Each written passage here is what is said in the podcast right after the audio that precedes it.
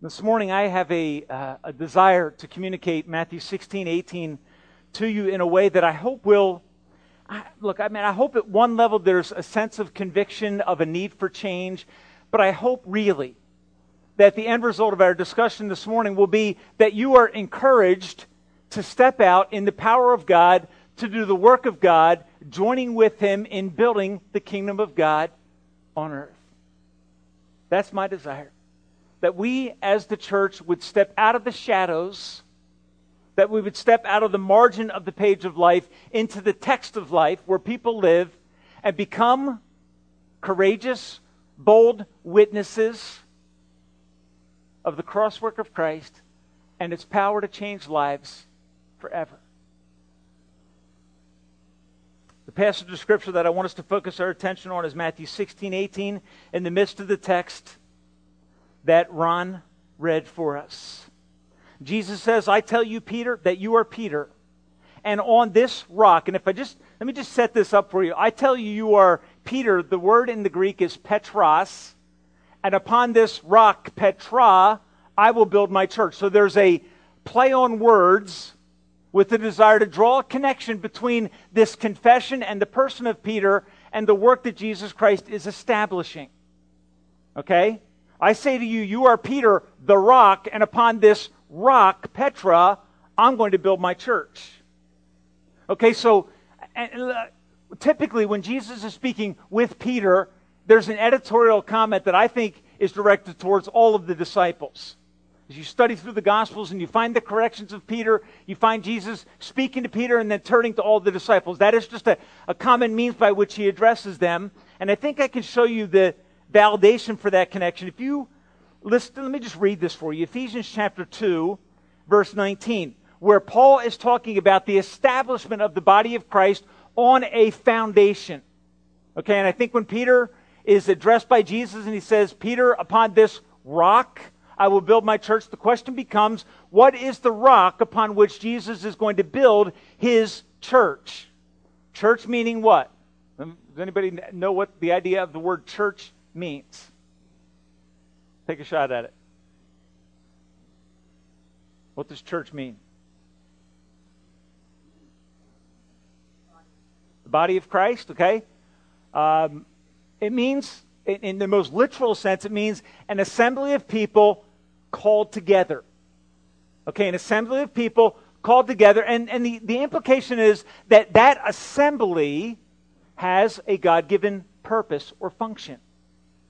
In other words, we have come together this morning, God willing, for a purpose.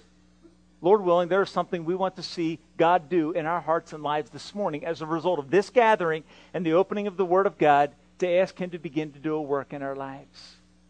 Okay? So, upon this rock, I will build an assembly of people who ultimately, ultimately will fulfill my God glorifying purposes. That's what Jesus is saying. Now, that foundation and that rock, let me just give you some clarity on it.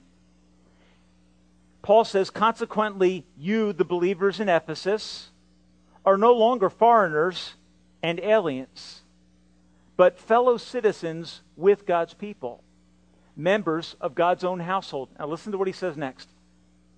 You are being built on the foundation, okay, and there's the key word, because in the ancient world they didn't have cement, wasn't invented yet. They used stones as a foundation. You are being built on the foundation of the apostles and the prophets with Christ Jesus himself as the chief cornerstone. Okay, so that starts to give you an understanding of what this is. There is a chief cornerstone that is laid. That cornerstone to the assembled people of God is Christ. The stones that make up the rest of the foundation built around that cornerstone are the apostles. Who are they? They are the early, or if you will, even first witnesses to the crosswork, burial, and resurrection of Christ.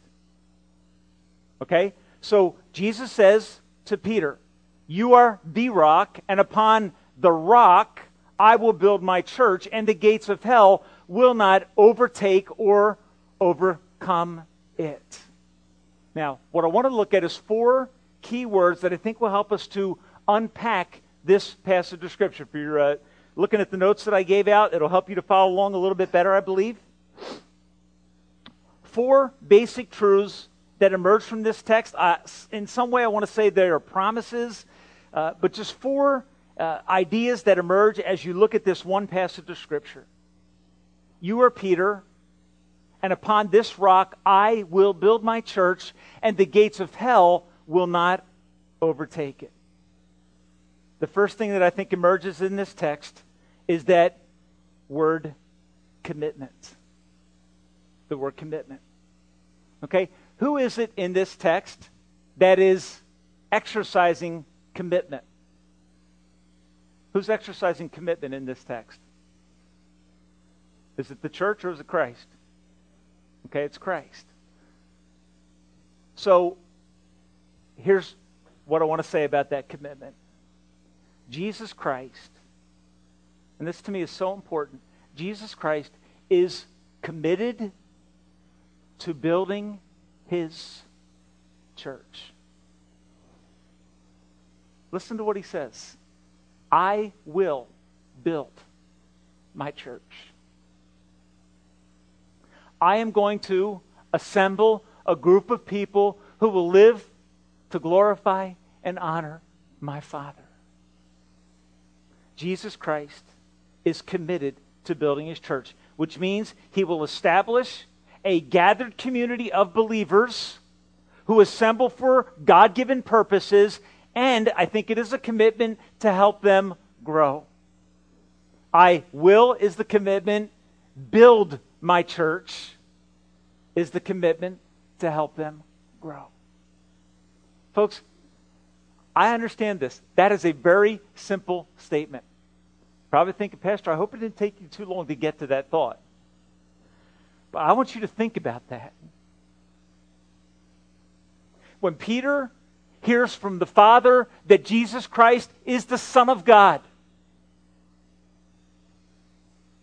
and he makes that proclamation to Christ. Who do men say that I am? Well, some say you're one of the prophets, some say you're Moses, some say you're Elijah. Peter, who do you say that I am? You are the Christ, the Son of the living God. Jesus says, Peter, Flesh and blood did not reveal that to you. That is not coming from human intuition, from human understanding. Father in heaven revealed that to you by his Spirit. And now I'm going to give you my revelation the Trinity joining together. Peter, I'm going to build my church. Your name is Peter, rock.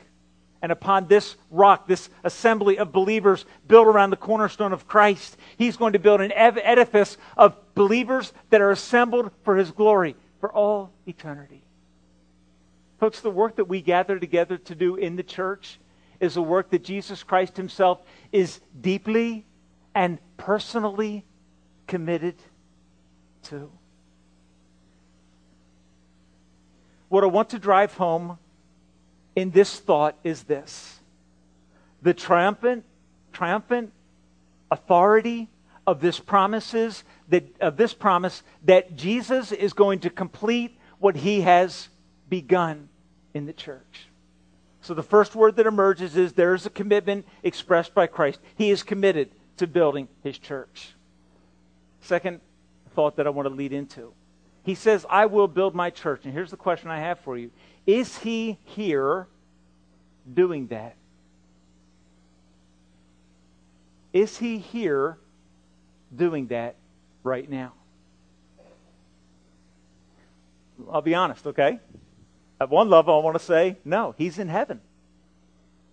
He ascended into heaven and is seated at the Father's right hand.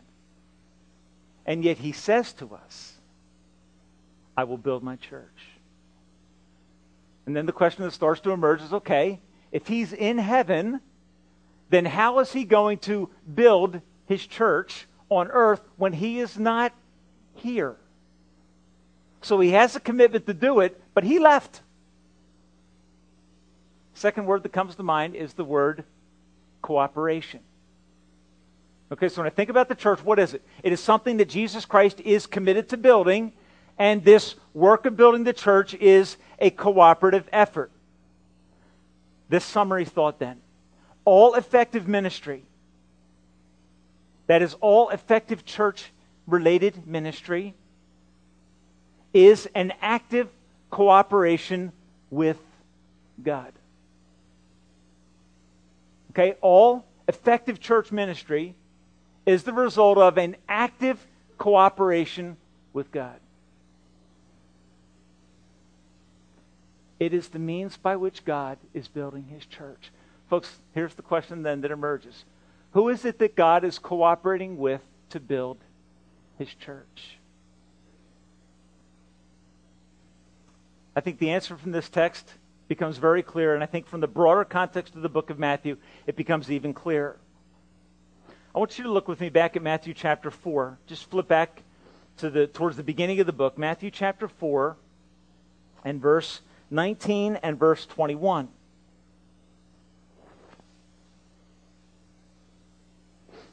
I feel like I'm still shaking off the effects of whatever I battled with all day yesterday, so I'm like extremely hot.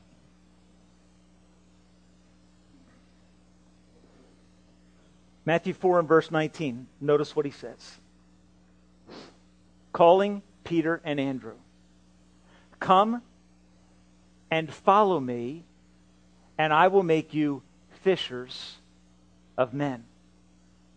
Drop down, down then to verse 21.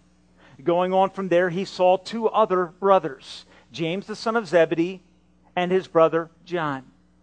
They were in the boat with their father Zebedee, preparing their nets. Jesus called them, and immediately they left their nets and followed him. Go then to Matthew chapter 9. Matthew chapter 9 and verse 9.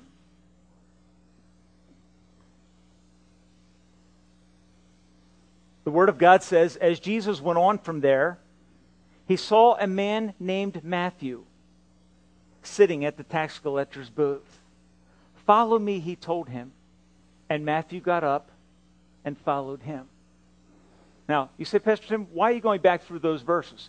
Because when I look at the calling of Peter and James, and the calling of the other disciples, I find that Jesus is calling them into a cooperative ministry. Okay? He doesn't tell them to build the church, he says, I will build my church, which I find to be fascinating. Any work of God that's going to have a lasting impact will always be the result of a cooperative effort with God. Now, these thoughts then, I think, emerge.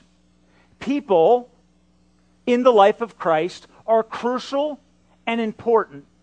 Okay, you find this as you go through the Gospels. Jesus is always working in the context of people. He's calling people and delegating to them ministry, effective ministry. He's giving them His Spirit to make them effective as witnesses in His kingdom. They're always important and crucial.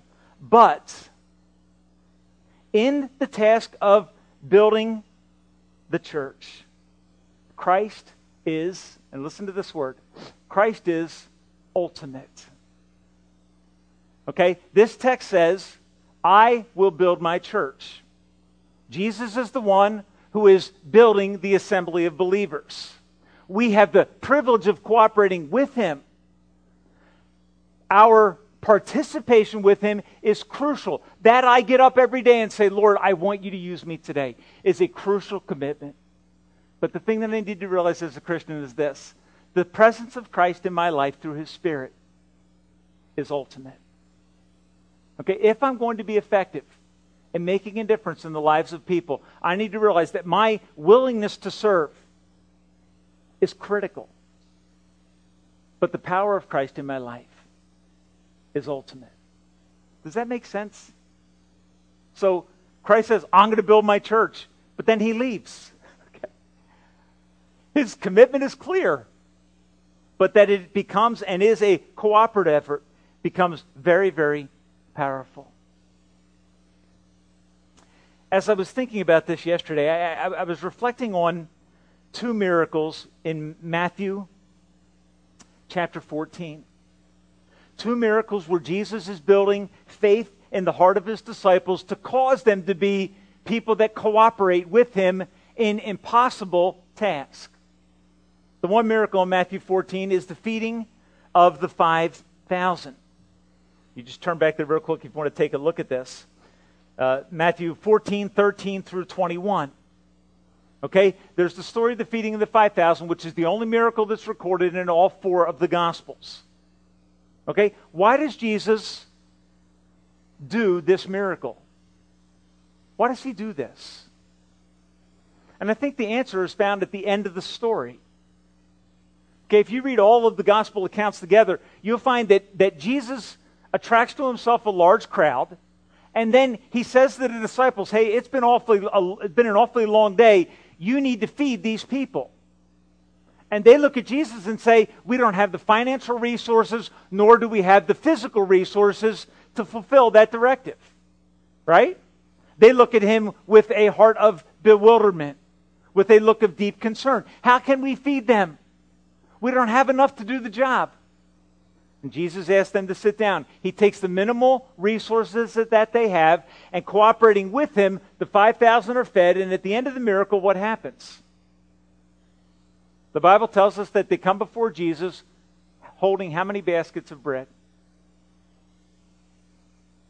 How many baskets do they have? Twelve. Why does he do that? Because he wants them to realize that the work of his kingdom is a cooperative effort in which he takes meager resources and uses them to accomplish wonderful things. The next passage in the same chapter, chapter 14, is the story where Jesus comes walking on the water. Ask yourself this question Why does Jesus do that? Is it a power trip? Is he showing off? I mean, you have to think this through. Why is he walking on the water? The disciples are in the midst of the lake. They're struggling against the wind. They can't get across. Jesus comes walking on the water. My question is why? Were there options? Could Jesus just have caused the wind to cease blowing and drawn the boat to the other side? The answer is absolutely. But it's not how he solves the problem. He comes walking on the water. Peter sees him, and out of absolute fear, they cry out, and Jesus says to them, Peter, it's me. Peter says, Command that I walk to you on the water. And Jesus says, Peter, come. Peter gets out of the boat, begins to walk on the water towards Christ, doing the impossible in a cooperative effort. At the end of the miracle, Jesus steps into the boat with Peter after rescuing him because he began to sink when he looked at the violent storm that was around him. When they climbed into the boat, verse 33, it says, Then those who were with him in the boat worshiped him, saying, What? Truly, you are the Son of God. What is Jesus showing them? Jesus is revealing for them over and over his incredible power that is available to them as they cooperate with him in fulfilling their God given calling. Folks, look, the reason most of us don't share the gospel is bound up in many of the answers that you gave. We are simply afraid. We think it's up to us. Right, Heather? When we're asked the questions that we can't answer, what are we thinking? I can't answer that question. What am I going to do? We're afraid of what people are going to think about us. We're afraid we're going to look stupid. We're afraid we're going to be rejected. We're afraid of everything. Why does Jesus perform these miracles and record them for us in the pages of Scripture? So that we will understand that in His power we can do the things that we know we cannot do in and of ourselves. That when we release ourselves to the infilling of His indwelling Spirit and allow Him to overtake our lives, He begins to do through us things that we know we can't do, including the task of helping to build the assembly of believers on earth for the glory of God. In 1 Corinthians chapter 3, I believe the Apostle Paul captures this thought very, very clearly in relationship to evangelism. Here's what he says He says, One plants and another waters, and he's using an agricultural analogy. One plants a seed, one waters the seed. Who causes it to grow? God. And in the end of that account, Paul says the reason God does it that way is because we, in our work of sharing the Word of God, have a critical role, but God has the ultimate role. We sow the seed, we plant it, but God's the one who brings new life. You know, one of the reasons we don't share the gospel is because we look at our resources, right? We look at our capacity to give the answers, our capacity to know all the verses we need to know, and we bail out continually because we are convinced that our resources are inadequate. I have news for you. They are inadequate. And the sooner we realize that, the sooner we're going to lean on the power of God and say, God, I want you to use me in joining with you in a cooperative effort of building your church on earth. I asked my wife to bring me a glove this morning. Not because I'm cold, because I'm not. This glove is a very nice glove. But it is, as it is right now, ineffective. My, I laid my keys here earlier. Some of you might be wondering why my keys are laying up here. Here's why. I wanted to show you this.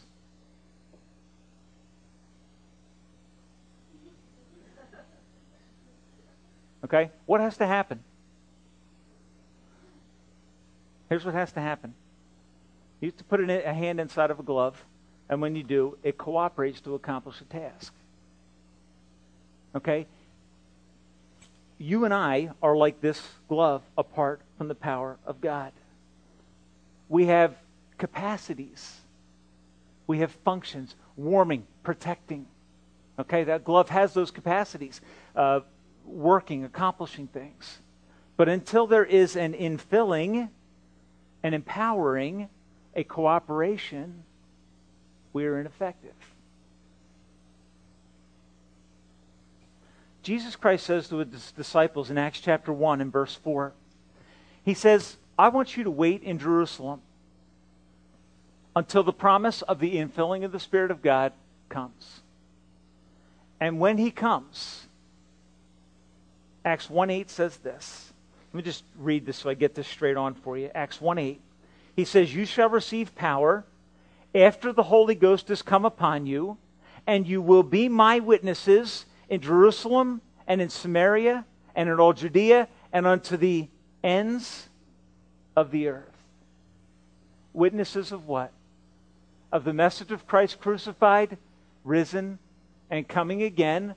And the disciples who were truthfully, at best, very weak vessels, timid vessels, fearful vessels. Just weeks before this proclamation, they had denied Christ and fled at the time of his crucifixion. And now they're encountering the possibility, prospect, likelihood of his departure.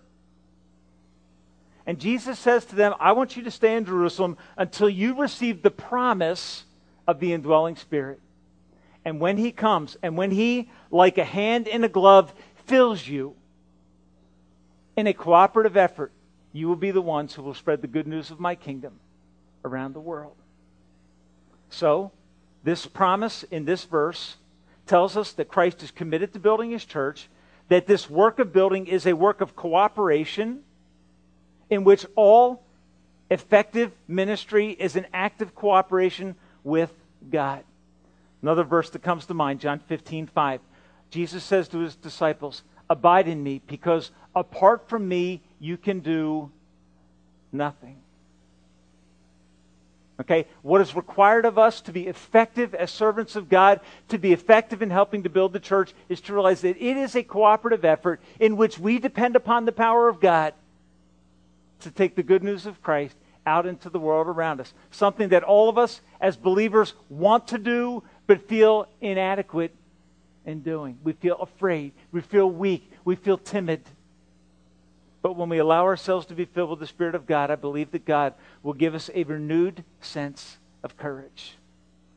A third thought is introduced in this verse when he says this I will build my church, and the gates of Hades or hell will not overcome it. Okay, Peter, I'm going to build my church. Apostles, I'm going to build my church. And the gates of hell And the idea here is, is, is very interesting. The idea of gates is the, in the ancient world, it was the place of authority. It was where verdicts came down. It's where authority was exercised in the ancient world at the city gates. So the gates of hell, the domain of Satan, his active working will not overcome the church. But if Jesus says the gates of hell will not overtake it or overcome it, I think that begins to imply something very, very powerful. And I think it's something that's important for us to understand. When you take up an active role in building the assembly of God, when you say, I am committed to that, here's what you can expect. Can you come up with the next word here? What can you expect? Starts with a C. Conflict. Okay? So there's a commitment in a cooperative effort but when you join Christ in his work, you better realize that you are going to face conflict. Now, the promise that Jesus is giving is this the gates of hell will rage against the church. And if you study church history, you will find that this has been absolutely true from the beginning of the church. But all of the efforts to silence the witness of Christ have been rendered ultimately ineffective. You say, Tim, how do you know that? Because the church of Christ is alive and well, it is doing its God given work, and it is growing for His glory. My heart was so encouraged in Indonesia. We visited with a church of 20,000 believers, a church made up of 1,300 cell churches that's reaching out into the city of Jakarta, Indonesia, powerfully for the glory of God in the midst of great trouble. We heard about a pastor. The last night before we, we left to fly home, we met with the man who is the lead pastor of that church at the airport. Only had 15 minutes to meet with him. And as we sat down to talk with him, he shared with us a story of a Presbyterian pastor in Jakarta who three years ago heard Victor's challenge to go out into the communities and to begin to share the gospel of Christ with the Muslim people. This man took that challenge seriously since that meeting with Victor John three years ago, and I, I can't remember if it was 200 or 300. So I'm going to go with the lower number, but in either case, it is amazing to me. That man has seen 200 Muslim believers go through the waters of baptism for the glory of God. Because the church of God is alive and well. It is a cooperative effort, and when you cooperate with Christ in the things that He's committed to, you can expect that you will endure some type of conflict in your life. I think it's why Jesus says here the gates of hell will not prevail against it. If you go back and read through the Gospel of Matthew, you'll notice on a number of occasions through the Gospel. Do you remember the story of the, the sowing of the wheat and the tares in the field? The field is the world, the sower is the Son of God, and then there's Satan who's sowing tares in the field. There is this picture of active opposition, but immediately following it, it talks about the kingdom of heaven being like a mustard seed, something small that bursts forth in great power and begins to influence and affect the whole earth. The gospel of Christ is also compared to a little bit of leaven that's put into a lump of dough and it begins to infect and impact the whole. And God is showing His church look, you're going to be functioning in the power of the gospel. You're going to face conflict, but I want you to know that my power is at work in you in this cooperative effort. And, and for our church this morning, here's my heart. My heart is that we become committed to joining with God in this effort of taking the gospel of Christ out into the world around us. That we take up our God given responsibility in the face of the opposition that often will be present. There is opposition, there is conflict in the context of what we do as believers. Peter would later say this, and I think he must be reflecting on this issue of the gates of hell prevailing. He must be reflecting on his struggling with Satan uh, at the time of the denial of Christ when he is sifted like wheat. Later, Peter says this in 1 Peter 5 and verse 8. He says, Your enemy, the devil, goes about like a roaring lion seeking someone to swallow down. And then in verse 9, he says this But resist him, strong in the faith. In other words, as you engage in active Christian obedience, particularly to the spreading of the gospel, cooperating with Christ, you can expect active opposition and conflict. And that conflict can cause you to wonder is it true that the church will be effective? Is it true that Christ will build his church and build it for his glory? And the last thought I want to leave you with this morning, in light of that question, is this. I believe that Matthew 16, 18 brings us to the word confidence. Confidence because his commitment to build his church is unwavering. Notice how he says it in this text I will build my church, and the gates of hell will not overcome it. That is a powerful promise. Folks, we've been called to cooperate with Christ in an effort that he is deeply committed to in the face of conflict. And we are to engage in that effort with a deep hearted confidence in the power of God to do exactly what he said he would do. One writer put it this way He said, Evangelism is not ultimately dependent upon human initiative or human wisdom or human perseverance. Now, please get the first part. It is not ultimately dependent on human initiative or human wisdom. And isn't that where a lot of our questions go when it comes to sharing the gospel? We would if we knew more. If we thought that we could handle the questions that we know we're going to face, we would share more. You know what God's saying to us? God's saying, you know what? Go ahead and share what you know. Romans chapter 1 and verse 16 is one of my favorite verses. Paul says this He says, I am not ashamed of the gospel of Christ, for it is the power of God unto salvation for everyone who will believe. Folks, you know what people need to know? They need to know the simple truth of the gospel.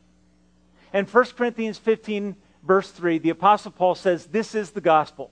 I delivered unto you that which I also received, that Christ died for our sins, that he was buried, and that he was raised again on the third day. If you know that, if you know that Christ died for your sins, you know the gospel. If you know that he was buried and that he rose again on the third day, you know the gospel. You have enough that you can share that will make an impact, that will make a difference in the lives of people around you. What we often lack is confidence. Isn't that true? We lack confidence that the gospel is really going to make a difference. And I just love how this verse ends with this note of confidence. The gates of hell, though they rage against her, will not prevail against her. Why? Because evangelism, the sharing of the good news of Christ, is ultimately dependent on the power and wisdom and faithfulness of the risen and living Christ to keep his promise. You see, folks, the ultimate answer here is this what is my effectiveness based upon? It is based upon the commitment of Christ to work with believers who will cooperate with him in the face of conflict with deep confidence that when we surrender ourselves to him in this effort, he will begin to bless it for his glory. Why go confidently with the gospel of Christ? Why do that? Well, let me just share with you a couple verses real quick because there's, there's a phrase that emerges in this passage that I think is very powerful. It's the I will statement. The I will statement. Jesus is making a promise to his disciples. He reiterates that promise in Matthew 24 and verse 14. He says, This gospel of the kingdom will be preached among all nations and then the end will come. This gospel will be preached among all nations. Folks, here's the question Who amongst us as believers is going to join with Christ in obedience to fulfill this task? That's the question that emerges. Which ones of us will say, Lord, I am convinced that you are committed to building your church, and I am willing to join you in that effort? I will no longer sit on the sidelines. I will no longer be a spectator. I'm not going to kick it into neutral. I want to be active in this task. of cooperating with you and taking the gospel to those around me. We can do it with confidence because Revelation 5 9 says, He purchased with His blood people from every tongue, tribe, and nation. Will you think about the word I will? Jeremiah 33 and verse 3. Call to me and I will answer you. Isaiah chapter 46 and verse 9. I am God, and there is no other. I am God, and there is none like me. I make known the end from the beginning, from ancient times, what is still to come. I say, My purpose will stand, and I will do what I please. Now, here's what's fascinating. That's what Father says in the Old Testament. It is exactly what Jesus is saying, Matthew 16 and verse 18. I will defy the gates of hell and build my church for the glory of my Father. He goes on to say this I say, My purpose will stand, and I will do what I please. What I have said, that I will bring about. What I have planned, that will I do. Matthew chapter 4 and verse 19. Come and follow me, and I will make you fishers of men. About his own resurrection, Jesus says, When I am raised up, I will go before you into Galilee. I looked up in Bible Gateway on my computer yesterday the phrase I will, just in the Gospel of Matthew alone. Do you want to encourage your heart? Go look at that phrase in the New Testament. Go look at every time that Jesus Christ says, I will. And begin to write down the promises that will encourage you to join him in the task that he has called us to do. That is the task of reaching our world with the good news of Jesus Christ.